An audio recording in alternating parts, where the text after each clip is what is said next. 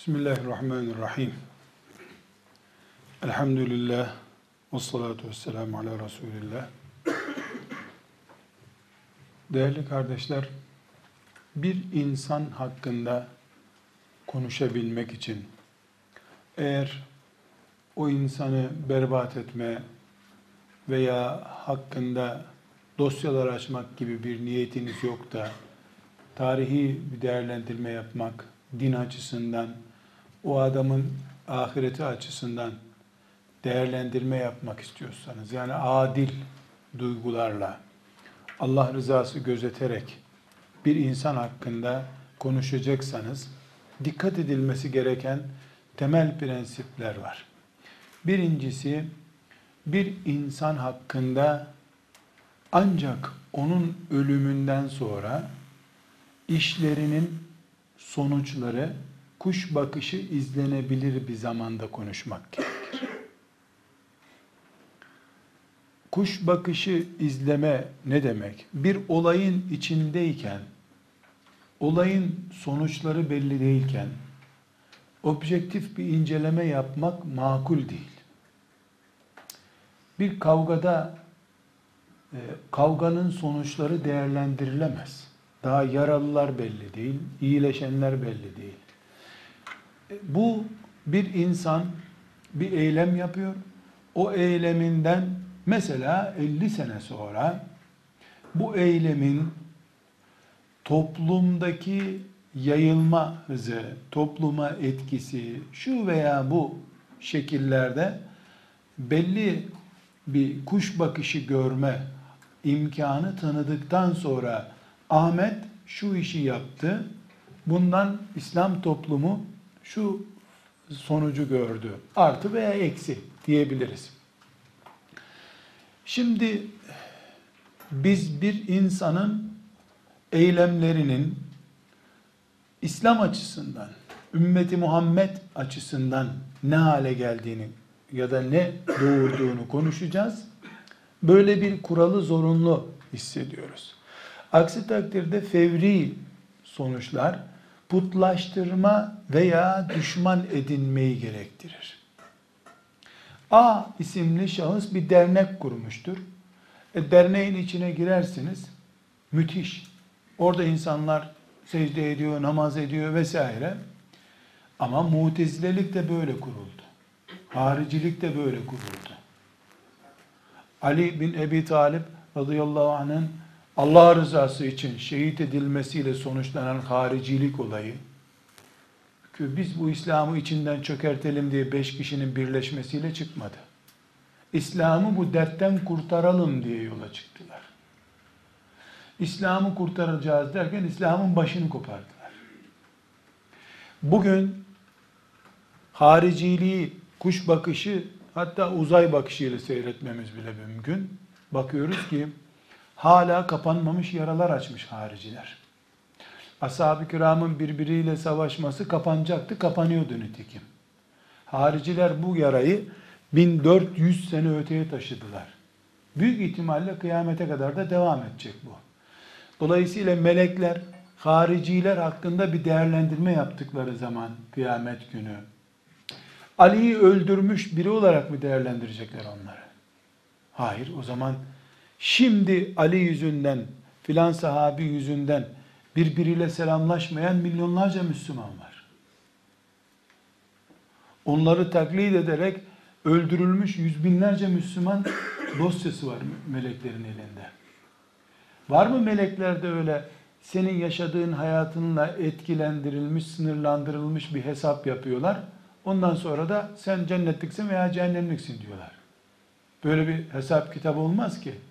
İslam ne yapıyor? Efendimiz sallallahu aleyhi ve sellem ne buyuruyor? Her öldürülen insandan Kabil'e bir dosya açılır diyor. Neden? Öldürme eylemini insanlığa o öğretti diye. İlk işlemi o yaptı diye. Ümmeti Muhammed iş yaparken bir kendisine karşı sorumlu, bir de ümmetine maliyeti açısından sorumlu. Haricilik basit bir olay değil. Nihayetinde mesela e, bu topraklarda hilafetin kaldırılması ve o süreçle ilgili bütün işlemler sonra hilafet geldirilmiş olsa bile tekrar hilafeti ihya edilmiş aynı adamlar hilafeti getirmiş olsalar bile bu arada geçen hilafetsiz 100 senenin hesabı yapılması lazım. Bu 100 senenin hesabı sonra hilafet getirilince kapatıldı denemez. Çünkü laikliği din gibi algılayan bir nesil ve bir anlayış da peyda oldu. Bunu kapatabilecekler mi sonuna kadar? Mümin kendisi açısından ki dosyası çok kolay. Kaç sene yaşarsa o kadardır o dosya. Etki alanı açısından hesaplandığında her mümin hele önder bir insansa kıyamete kadar bir hesap düşünmesi gerekir. Mesela bir köye ilk defa e, fuhuşu getiren ve böylece gençlerin fuhuşa karşı korkaklığını gideren bir insan düşünün. O köyde üç defa fuhuş yapıp gitti, bir, bir daha da yapmadı diyemezsin ki. O gençlerin ödü patlıyordu bu köy bizi linç eder diye. Senin sayende linç olmayacaklarını anladılar. 20 sene sonra, 50 sene sonra, 400 sene sonra, 1000 sene sonra oradaki fuhuşun sebebi sensin. Evet onlar da fuhuş günahıyla diril, hesap verecekler ama ilk kapıyı açan, ilk cüretin sahibi olarak muhakkak hesap vereceksin. Artı da eksi de böyle. Yani sadece negatif örnekler üzerinde durmayalım. Artı örneklerde de böyle şüphesiz. Bir insan değerlendirilirken arkadaşlar iyi miydi, kötü müydü dediğimiz zaman esasen hiçbir değerlendirme yapma imkanımız yok şahsı açısından. Neden? E Allah biliyor nasıl gittiğini.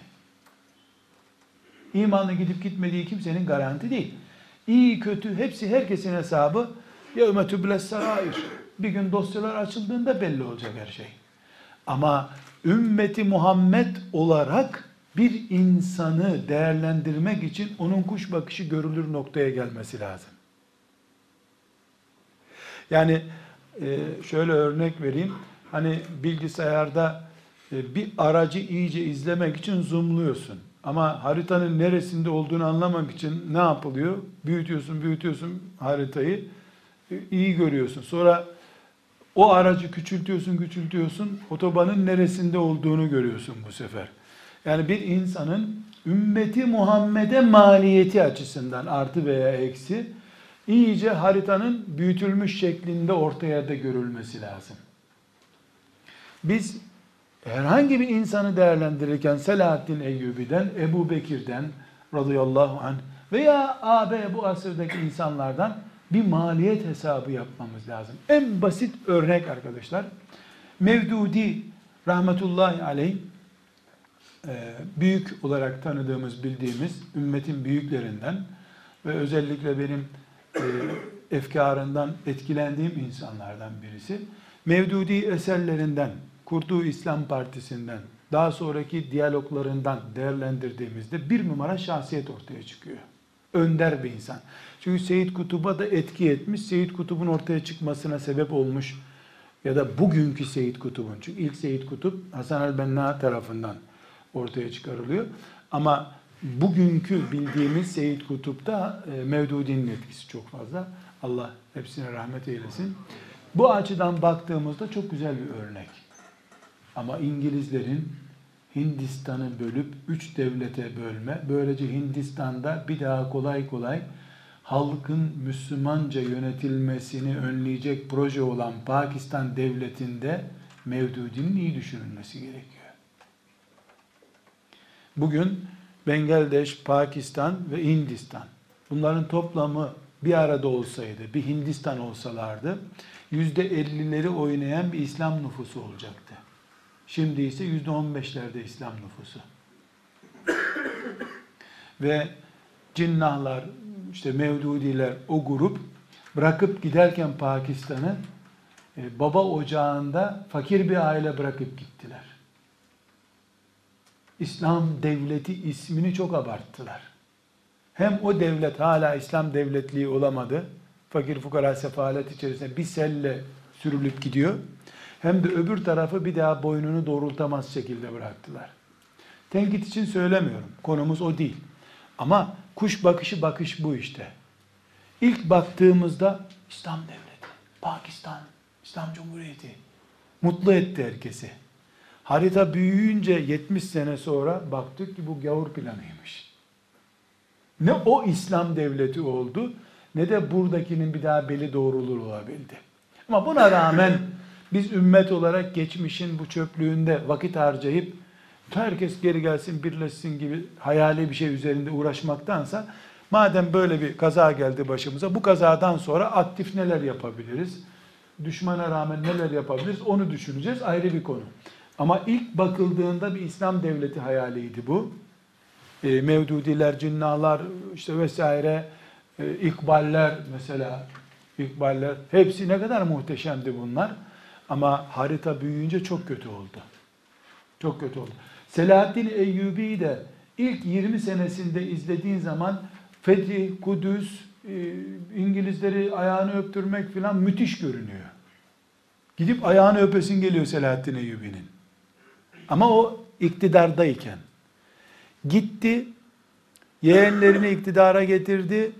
100 sene sonra Selahaddin'in arkasından parça parça olmuş bir İslam Selahaddin'in politikaları yüzünden ortaya çıktı. Kudüs çevresinde Selahaddin'i izlerken ashabtan sonraki en kahraman adam olarak izliyorsun. Kuş bakışı baktığında biraz dengelemek gerekiyor ama dur bakalım ya bu herhalde bunun ayıpları kusurları var. Beşer olunca da ayıbı kusurundan dolayı onu dinden atma halin yok. İnsan bu, beşer bu. Herkesin 3-5 hatası olacak demen gerekiyor. Ama şahısları lokal bakışlarla değerlendirmek yanlış arkadaşlar. Lokal bakamayız. İlla kuş bakışı bakmamız gerekiyor. Çünkü aksi takdirde bir Kadir gecesi akşamı camide imam ağla deyince ağlayan Müslümanları e, ashab-ı kiramdan sonraki en değerli Müslümanlar olarak tarihe kaydetmen lazım. E, dün meyhanedeydi, yarın da meyhaneye gitti adam. Ara yerde bir kesiti çıkarmışsın sen. Allah korkusundan kendinden geçen mümin örneği diye fotoğraflamışsın internette. Başka fotoğraflarda da adam müstehcen yerlerde yakalanmış. Bunu kimseyi tenkit veya e, övme ölçüsü olarak kullanmıyoruz ama mümin perspektifi bu olmalı arkadaşlar. Şahıs olarak iyi kanaat kullanmak ayrı bir şey. Ümmet açısından kimlik testi yaptığın şahsı ümmetin bütününe e, bir dağılım olabilecek kuş bakışı dediğimiz bir sürede değerlendirmen lazım. Çok basit bir örnek daha vereyim. ikinci başlığa geçeceğim. Şimdi arkadaşlar Efendimizin vefat ettiği günde Ebu Bekir radıyallahu anh'ın hani Efendimizin naaşını orada bırakıp önce bu ümmete bir lider seçelim deme olayı yarım günlük bir olaydır. Sabah 9 öğlen 12 arasında olmuş bitmiş bir olaydır. O pozisyona baktığında duygusal, çok güzel, Allah razı olsun. Ebu Bekir mağara arkadaşı zaten. Ay kurban sana Ebu Bekir, canlar kurban bitti. Şöyle 1400 sene uzaydan seyrettiğin zaman bakıyorsun ki önceki 123 bin küsür peygamberin bir Ebu Bekir olmadığı için peygamberlikleri gitmiş sonra. O gün bir baş seçmeyi öne almasaydı Ebu Bekir, bugün İslam diye belki parça parça olmuş bir din çıkacaktı ortaya. Herhangi birimiz diyebilir ki sen nasıl öyle diyorsun her şeyi Allah yapıyor. Canım Allah yapıyor ama Ebu Bekir'i gösterip yaptı işte. E niye Musa Aleyhisselam'dan sonra böyle biri çıkmadı? Niye Yuşa Aleyhisselam'dan sonra böyle biri çıkmadı? Peygamberin şahsıyla ilgilenmekten vakit bulup mirasını değer veremediler. Peygamber Aleyhisselam'ın mirası kendinden değerli. O Ebu Bekir kafası Muhammed öldü diyeni öldürürüm diyen Ömer'e ne demişti? Ömer sen Muhammed'e ibadet ediyorsan gitti ilahın yok senin artık. Ama Allah idiyse ilahın senin hay ve kayyumdur işine devam et demişti. Var mı arkadaşlar bundan daha büyük bir dava ölçeği? Dava adamı bu işte. Peygamber ölmüş, Allah şahit, peygamberi şahit ki Ebu Bekir'den çok seven yok peygamberini. Gözlerini kapatınca peygamberi ilk cümlesi ne oldu? Dirin de güzeldi, ölün de güzel ya Resulallah dedi. Kapattı gözlerini, gelin bu ümmetin başını seçelim şimdi dedi. Bu bakış tarzını şimdi biz Allah senden razı olsun Ebu Bekir. Sen olmasan bu ümmet parçalanmıştı. Çünkü Ali bin Ebi Talip 30 sene sonra bu olaydan tam 30 sene sonra e, bu olayı sahiplenecek biri bulamayınca işte İslam alemi şu mezhep bu mezhep diye bugün bu hale geldi. Yani Ebu Bekir radıyallahu anh'ın o tavrını değerlendirirken arkadaşlar o gün baksan çok duygusal. Hatta biraz da kendi başkanlığı için çalışmış birisi gibi görünüyor orada. Eski dostun mirasını el koyma gibi görünüyor. Yukarıdan baktığında 1400 sene olunca tabii Merih'e kadar gitmiş olduk. Oradan hepten böyle dünya bir nokta kadar görünecek bir seviyeye gelince bakıyorsun ki müthiş bir şey bu. Allah lütfetti. Ebu Bekir'e nasip etti. Ömer'in bile aklı çalışmadı ona. Bunlar ayrı şeyler. Esbabı konuşmuyoruz biz. Allah böyle lütfetti. Sebebi böyle yarattı. Ama zahiren bu oldu. Olmasaydı öyle olacaktı dememiz gerekiyor. Konuştuğumuz bu. Arkadaşlar bu örnekleri onlarca yüzlerce yapabiliriz. Ama çoğaltmaya gerek yok. Bir insan hakkında konuşmak lokal olmamalı. Şu kesitini alıp konuşamazsın. Şahsı hakkında filanca günkü şu tavrı müthişti dersin. Ümmetin kimliğinde, ümmeti Muhammed'in dosyasında kaç para ediyor? Artıları eksileri nedir? Bunu zaman göstermeli. Hasan el-Benna rahmetullahi aleyhi de bu açıdan e, şehadetinden 70 sene sonra değerlendireceğiz arkadaşlar. Bakışımız bu olacak. İkinci olarak kardeşler, Resulullah sallallahu aleyhi ve sellem Resulullah sallallahu aleyhi ve sellem hariç onun pak ehli beyti de dahil o hariç ehli beyti dahil hiçbir insanı masum gözlüğüyle izleyemez. Aksi takdirde Hristiyanlaşırsın. İlah demek zorunda kalırsın. Açıkça diyemezsen üçlünün üçü dersin. Uydurursun bir şey. Açıkça ilah deyince çok da böyle içine sığmaz. Üçlünün üçü. Üç ayaktan biri gibi bir şey dersin. Yani Allah'ın üçte biri demek olur da. Eğer objektif değerlendirme yapacaksan karşındakini insan olarak bileceksin. İnsan bu. ne demek insan? Hatta hata ekseninde yaratılmıştır. Masum değildir. Hatasına diretip giden işe yaramaz. Hatasından avdet eden ve giden müminlerin önderidir. Çünkü insanda hata karakteri vardır. Bu karakteri kabul edilerek bir insan bilinmelidir, dinlenmelidir, konuşulmalıdır. Hasan el-Benna rahmetullahi aleyhi överek konuşacağız biz. Ama masumiyetini konuşarak değil. Masum olmadığını kabul etmemiz, aşılamayacağını da iddia etmemizi engelliyor. Resulullah sallallahu aleyhi ve sellem hariç, ehli beyti ve ashabı dahil, aşılamayacak amel sahibi bir insan yoktur. Sahabenin, ehli beytin, Allah onlardan razı olsun, makamları aşılamaz. Ehli beyt olamazsın bir daha. Sahabiliklerini aşamazsın. Cüret etsen delilik veya dinsizliktir bu. Amelleri aşılır. Neden? Çünkü Kur'an yarışın diye talimat veriyor. وَسَارِعُوا diye emrediyor. Haydi şimdi yarışın diyor. Yarışın dediği zaman Hüseyin sağdı radıyallahu anh. Ebu Bekir de sağdı. Ali de sağdı. Bu ayeti bana da oku dediği zaman Ali ile yarış diyor aslında. Peygamber damadı olmaya mı yarışacağım? Sapık olmaz. Sapıklık yok. Ali'nin imanından kaynaklanan ameliyle yarış. 10 cihad etti 20'ye katıl. Geçtin Ali gitti işte. Medine sokaklarındaki kadını tepip Allah'tan korkarım ben diyen bir delikanlı Enes oldu. Üniversite amfisindeki senin ayağına kapanan kızları tep, üç kere Enes ol. Sahabi olamazsın. Sahabinin tırnağı da olamazsın. Sahabilikte yarış yok.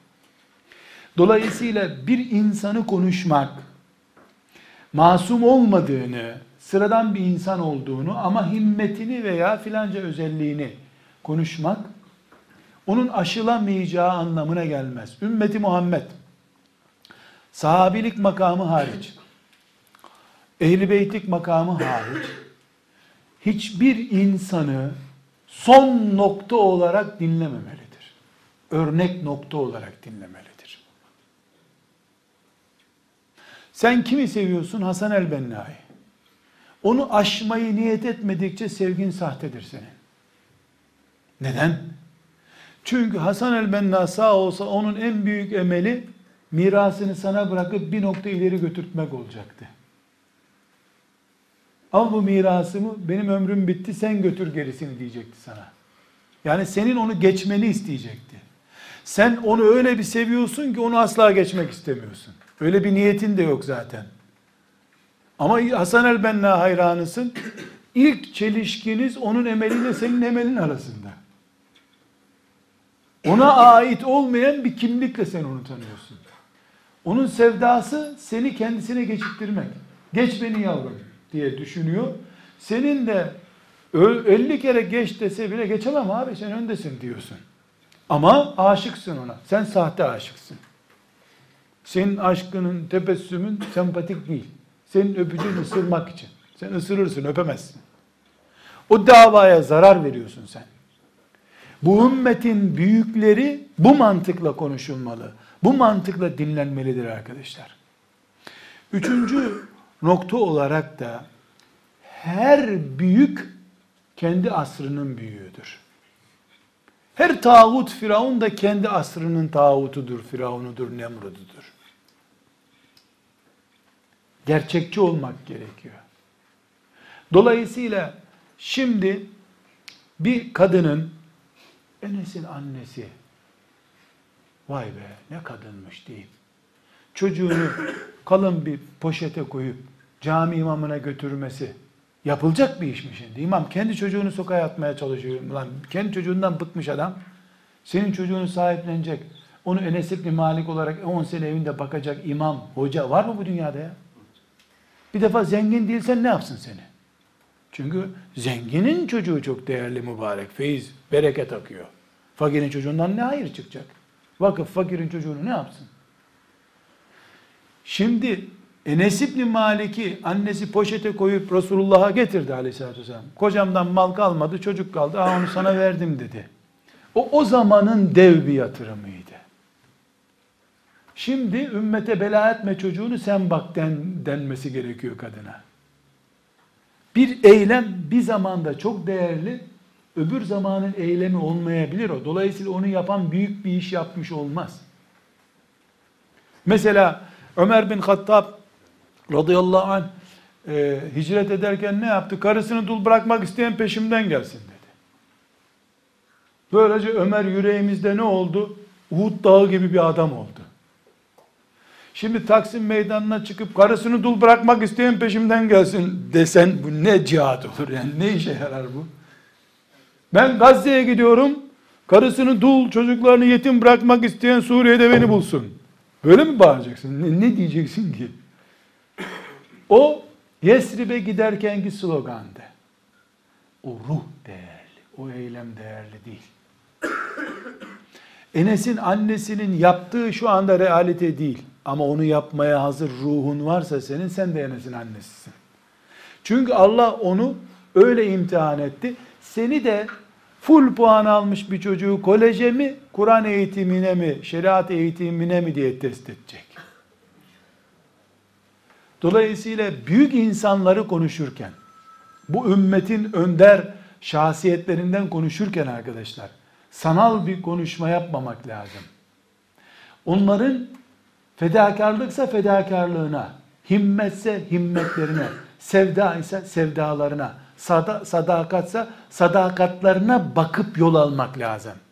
Şahıslarına ve o, o günkü gerçekleştirdikleri eyleme bakarak taklit yapamazsın. Namazda yüzde yüz benzemek gerekiyor. Namazı aynı namaz kıl. Orucu aynı oruç tut. Mesela çok basit bir misal. Hani ashab-ı kiram Bedir'e giderken Ramazan günüydü biliyorsunuz. 17 Ramazan'da Bedir gerçekleşti. Ee, Orucu bozmak istemediler. Ne dediler? Ya Resulallah zaten 40 yılda bir şehitlik nasip oldu. Bırak böyle gidelim dediler. E, Mekke'nin fethinde de aynısını yapmak istediler. E, ama şimdi bir Müslüman kalksa kardeşim ben Allah'ın izniyle haç boyu bir ay oruç tutacağım. İftar etmem bir daha. Niye? E çünkü ashab-ı kiram bu topraklarda oruç bozmamışlardı. Bir dakika dur yavrum. Kaç öğün yemek yiyorsun sen? Günde kaç çay içiyorsun? Kaç defa çikolata yiyorsun? Ağzın otomatik makine gibi tıkır tıkır hiç durmuyor. Hep bir şeyler çeviriyorsun. Namazda bile çekirdek yiyeceksin neredeyse. Senin oruç tutman ashab-ı kiramın oruç tutması gibi mi? Zavallılar zaten sabahleyin iki kuru ekmek yiyorlardı iki dilim. Akşam da iki hurma yiyorlardı. Onu kaldırınca oruçlu oldular. Sen lan değirmen gibi öğütüyorsun. Sen kaldıramazsın ki sofrayı. Kaldırırsan kan şekerin düşecek, cemaatin başına bela olacaksın. Sen onun yerine nefis terbiyesi yapayım, şüpheli şeyleri kaldırayım desene göreyim seni. Bazı şeyler zamanı dışında uygulandığında lükstür arkadaşlar. Hatta israftır, hatta hatadır. Dolayısıyla Hasan el-Benna'yı mı konuşacaksın? Ha, Hasan el-Benna'nın ruhunu. Delikanlılığını al, sadakatini al, şehadetini örnek al, eylemini senin zamanına, senin ihtiyaçlarına göre yap. Bu esasları arkadaşlar çok önemli bir şekilde zihnimize kaydettikten sonra Hasan el-Benna rahmetullahi aleyhi dinleyebiliriz. Önce zamanı. Dedik ki zamanını bileceğiz. Arkadaşlar Hasan el-Benna 1926 yılında İhvan-ı Müslimin teşkilatını kurmuş bir delikanlıdır. 1926 yılında 22 yaşındaydı İhvan-ı Müslimin'i kurduğunda. Demek ki doğum tarihi belli. Peki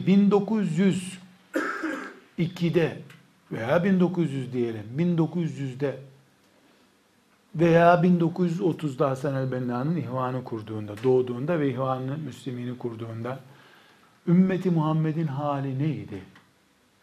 Nijerya'dan Kafkaslara kadar kendi bayrağı hiçbir yerde dalgalanmayan, Kabe'sinin etrafında aşiretlerin savaş yaptığı, Medine'sinin İngilizler tarafından e, bir yolla işgale hazırlandığı, Kudüs'ün Yahudilere verilmek üzere paketlendiği bir dönem. 10 Müslümanı çağırsan camiden çıkarken yarını var mı bu ümmetin desen hiçbiri sana var demiyor. Yaşayan ölülere dönmüş insanlar. Ölü. Kimsenin umudu yok. En umutlu insanlar bir tekkeye kapanmışlar, zikir yapıyorlar. Ölürsek bari zikir üzere ölelim diye. Böyle berbat bir dönem. İslam alemi Kafkaslardan ta Nijerya sınırına kadar bir mezarlığı andırıyor. Ümmetin ilim merkezi Ezher en berbat sönük yerde orası. Yani ilim ümmete heyecan verecek yerler bile yok. Camiler boş, dolu, insanla dolu ama ruhsuz insanlarla dolu. İskelet dolu camiler. Böyle bir zamanda Hasan el-Benna rahmetullahi aleyh ortaya çıktı arkadaşlar. O yüzden Hasan el-Benna'yı mezarlıktaki diri olarak almak istiyorum. Hasan el-Benna bir, gençti. 22 yaşında bu hareketi başlattı ama çalışması 15 yaşında başlamış. Örgütlenmeye 22 yaşında çıkmış. İki, alim bir insanın çocuğu. Doğru. Ama kendisi ezerli değil, edebiyatçı biliyorsunuz. Edebiyat öğretmeni. 22 yaşında edebiyat öğretmeni daha yeni olacak. Tayini çıkmış, işte kuradan çıkmış, bir yere gidecek. Böyle bir genç, bütün dünya Müslümanlarını kuşatan, bütün dünyaya karşı büyük bir örgüt hazırlamış. Ve arkadaşlar çok önemli. Etrafında yüzlerce insan yok. Bildiğiniz gibi yedi kişiyle yola çıkmış. Yedi kişi.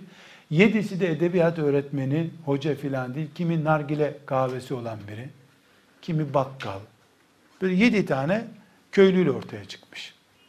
Ama yedi sadık insan. Bu yedi kelimesi arkadaşlar neden silemiyorum kafamdan bilmiyorum. Hep ashab-ı kehfi bana hatırlatıyor. Bu benzerlik benim için çok ciddi duygusallık oluşturuyor. Hasan el-Benna adına da duygusal oluyorum. Ee, benzerlikte de çok dikkatimi çekiyor. Yani altı mı yedi mi bu rakam çok önemli değil ama Hasan el-Benna'nın da ömrü olsa 300 sene herhalde o mağarada kalırdı geliyor bana. Sadakatler aynı. O yedi kişi de alim insanlar değildi biliyorsunuz. Ashab-ı Kehf de alim insan değildiler. İşte kimi saray görevlisi, kimi belediye görevlisi böyle yani ilim adamlarının yapmadığı işleri yapan Allah dostu insanlardılar. Hasan el-Benna'nın ve arkadaşları da o şekilde yola çıktılar. Ashab-ı Kehf'i de Allah e, iman davasını ispat etmek için mucize olarak kullandı, yarattı nasıl dersek. Aynı Ashab-ı Kehf dönemine benzer bir dönem yaşamış olan ümmeti Muhammed'e Hasan el-Benna'yı bu şekilde çıkardı arkadaşlar. Arkadaşlarıyla beraber. Arkadaşlar Hasan el-Benna'nın zamanı çok önemli. Çünkü Hasan el-Benna şu anda çıksa bir defa linç edilir. Taraftar bulamaz. Hasan el-Benna'ya şu anda ihtiyaç yok. Çünkü Hasan el-Benna sadakatini ispat edinceye kadar ömrü biter. Ama zamanında benna bir insandı. Seyyid Kutup onun miraslarından birisidir. Rahmetullahi aleyh diyor ki bir insanın ismi bu kadar benzer diyor. El benna ne demek? Usta demek arkadaşlar. Bina yapan usta demek. Hasan ne demek? Güzel demek. Hasan benna'yı birleştirince ne çıkıyor? Güzel usta kelimesi çıkıyor. Bir insana lakabı bu kadar yakışır ya. Sonradan verilme değil, sülale adı adamın. Parçalanmış yapımızı yapmak için çıkmış bir adam diyor. Soyadı da kendine benzemiş. Rahmetullahi aleyhim cemiyen. Hasan el-Benna arkadaşlar çıkış zamanı itibariyle değerlendirildiğinde mezarlıktaki diri gibidir dedik. Çünkü ümmetin ulemasının herhangi bir şeyi düşünemediği bir zamanda İttihat Terakki'nin ne dolaplar döndüğün, döndürdüğünü ulemanın, sarıklıların anlamadığı bir zamanda edebiyatçı Hasan anladı bu işi. Hamdi yazırların Abdülhamid'in karşısına çıktığı zaman hal fetvası vermek için Hasan el-Benna Ezer hocalarını kandırmaya çalışıyordu örgüt kuralım diye. Orada o, orada o. Arkadaşlar çok önemli bir zamanlama açısından ipucu daha. Hilafet ne zaman kaldırıldı? 1924. İhvan-ı Müsliminin kuruluşu da 1926. Hasan el-Benna'yı Türkiye Cumhuriyeti'nin ölümünden 50 sene sonra bile terör örgütü elemanı olarak görmesinin temel nedeni budur. Hasan el-Benna aslında İhvan-ı Müslimin filan diye bir şey kurmadı hilafeti yeniden canlandırma hamlesi yaptı. Bunu bir halk hareketi olarak yapacaktı. Ömrü vefa etmedi. Ama o niyetiyle dirilecek inşallah. Dolayısıyla Hasan el-Benna'nın herkes tarafından tescil edilmesi gereken en önemli şahsiyet olarak 22 yaşında ümmetin halifesinin yokluğunu dert ediyor olmasıdır. Ve bunu kaldıracak, bu, bu derdi kaldıracak bir proje üzerinde olmasıdır. Bu Hasan el-Benna açısından ele alınması gereken. Arkadaşlar Hasan el-Benna'yı konuşurken önceki kurallarımızdan birisi neydi? Kuş bakışı ne görülüyor ona bakmamız lazım dedik. Biz baştan sona Hasan el-Benna'yı değerlendirme noktasında değiliz. Sadece bir hatıra olarak bize yansıyacak bölümü olarak değerlendirmek istiyoruz. Arkadaşlar kuş bakışı bakıldığında Hasan el-Benna'nın yüzde yüz itidalli herkesin Müslümanı olduğu ortaya çıkıyor. Şimdi bakıyorsunuz halveti tarikatından, tarikat erbabı. Dolayısıyla tarikat erbabı Müslümanları bennaciyiz biz diyorlar. Bakıyorsun yüzde yüz selefi. Halbuki selefilikle tarikatçılık sağ ve sol gibi bir arada durmaları mümkün. Hasan el-Benna hem tarikatçı hem selefi. Mesela dünyadaki bütün selefi hareketleri Hasan el-Benna'yı severler. Mücahit adamdı diyorlar. Şimdiki üç tane beş tane aşırı hoca bakma onun muasırı olan selefiler var. Hadis erbabı var. Bakıyorsun Hasan el-Benna ilim adamı. Bakıyorsun siyasetle de ilgileniyor. Bakıyorsun zikre davet ediyor talebelerini. Zikir yapalım diyor. Bakıyorsun kendi kendini ordu kurmuş Kudüs'ü kurtarmaya gidiyor. Silah var, tesbih var, kalem var, hitabet var, ruh hali var, söz hali var. Bakıyorsun tipik bir erbakan Mısır'ın baştan hoca sanayi tesisiyle donatmış. Hükümet vergi toplamaya yetiştiremiyor bu fabrika kuruyor. Halkı sahibi yapıyor fabrikaların. Müthiş fabrikalaşma yapmış. Sanayici sanayici. Tekstilci tekstilci. Tesbih tesbih. Silah silah. İnsan ne istiyorsa insanlık var onda. Yani selefi ise selefi. Tarikatçı ise tarikatçı.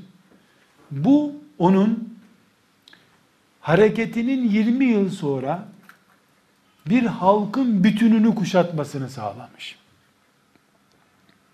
Sonra bir önemli nokta daha var arkadaşlar. Bakıyoruz ki Hasan el-Benna rahmetullahi aleyh sadece konuşmamış. Konuştuğunu yaşamış. Filan yerde dernek açıyorlar İskenderiye'de. E, derneğin oturma e, malzemesi lazım. İşte bildiğimiz dernek açıyor. O gün evine geliyor.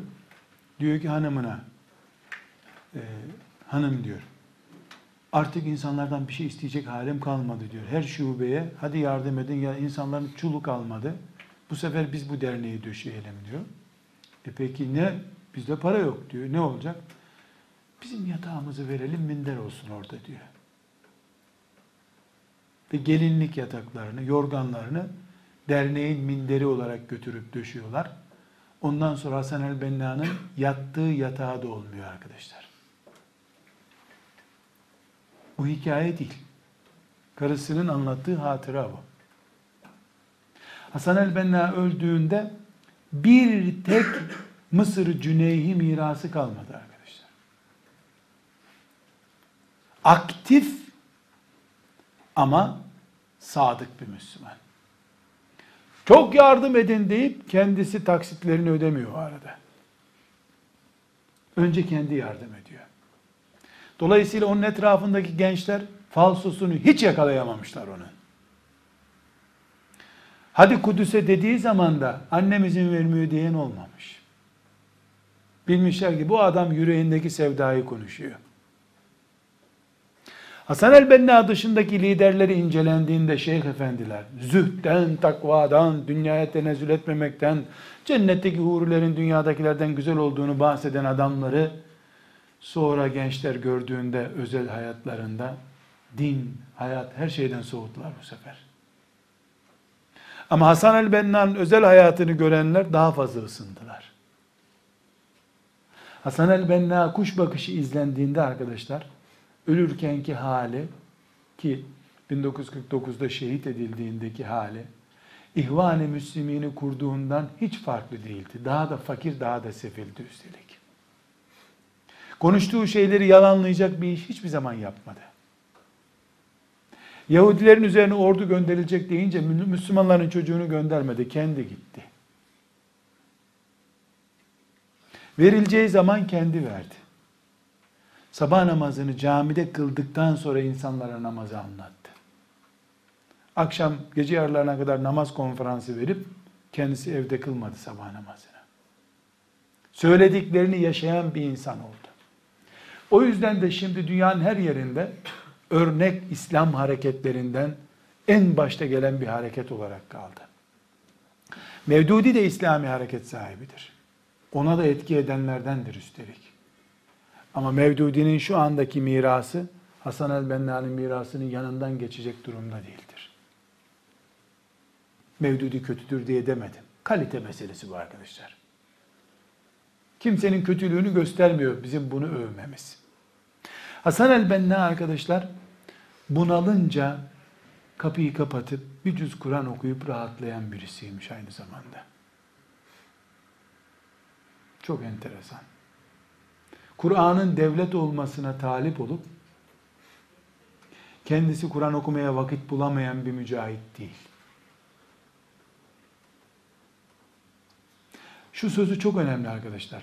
Siz evlerinizi İslam devleti yapın, sokakları da Allah yapsın diyor. Şimdi ne oldu? Bütün dünyada ortak payda, dengeli, kimsenin ürkmediği yegane İslam Hasan el-Benna'nın çizdiği çizgideki İslam oldu. Ya biri tasavvuftan çekiyor, ya öbürü cihadı yok sayan bir İslam anlayışı getiriyor, ya öbürü Yahudi ile ittifak ettiği bir anlayış getiriyor. Ama Şeyh Ahmet Yasin tekerlekli sandalyesinde vefat ettiğinde tipik bir Hasan el-Benna olarak vefat etti.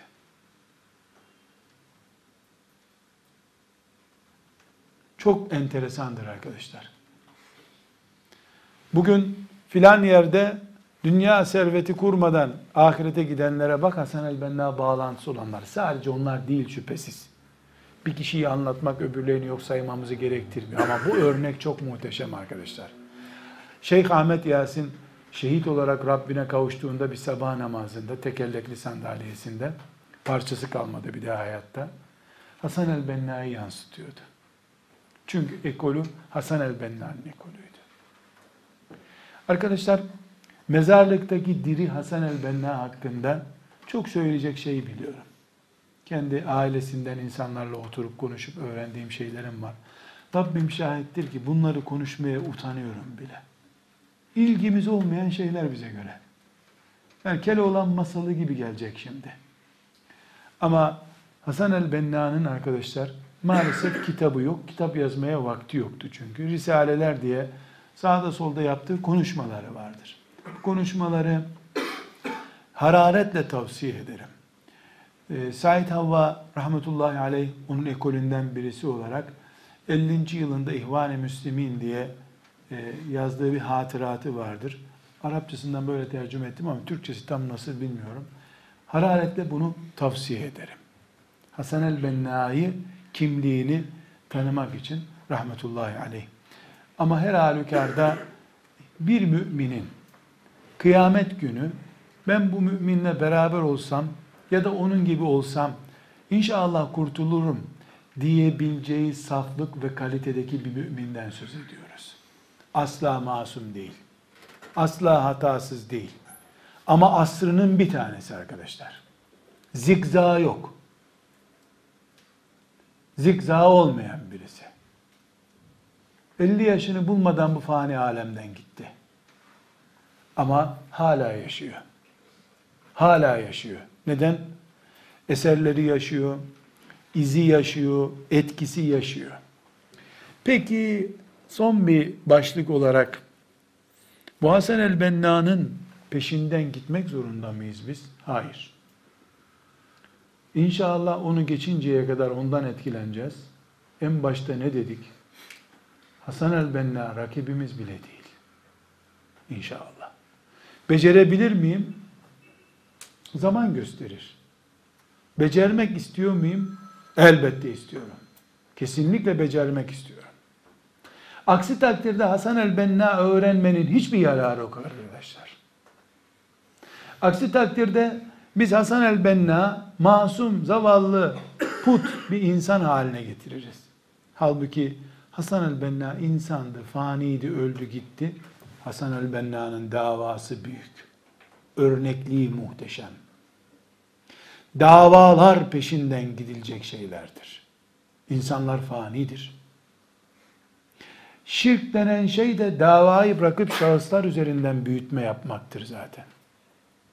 Ve bir dava battıysa eğer, o ilk sahnedeki Ömer gibi Muhammed öldü diyenin kafasını koparırım diyenler yüzünden batmıştır. Bir dava ebedileştiyse Muhammed öldü, Muhammed'in Allah hay ve kayyumdur, onun dininden devam ederiz diyenlerin sayesinde büyümüştür.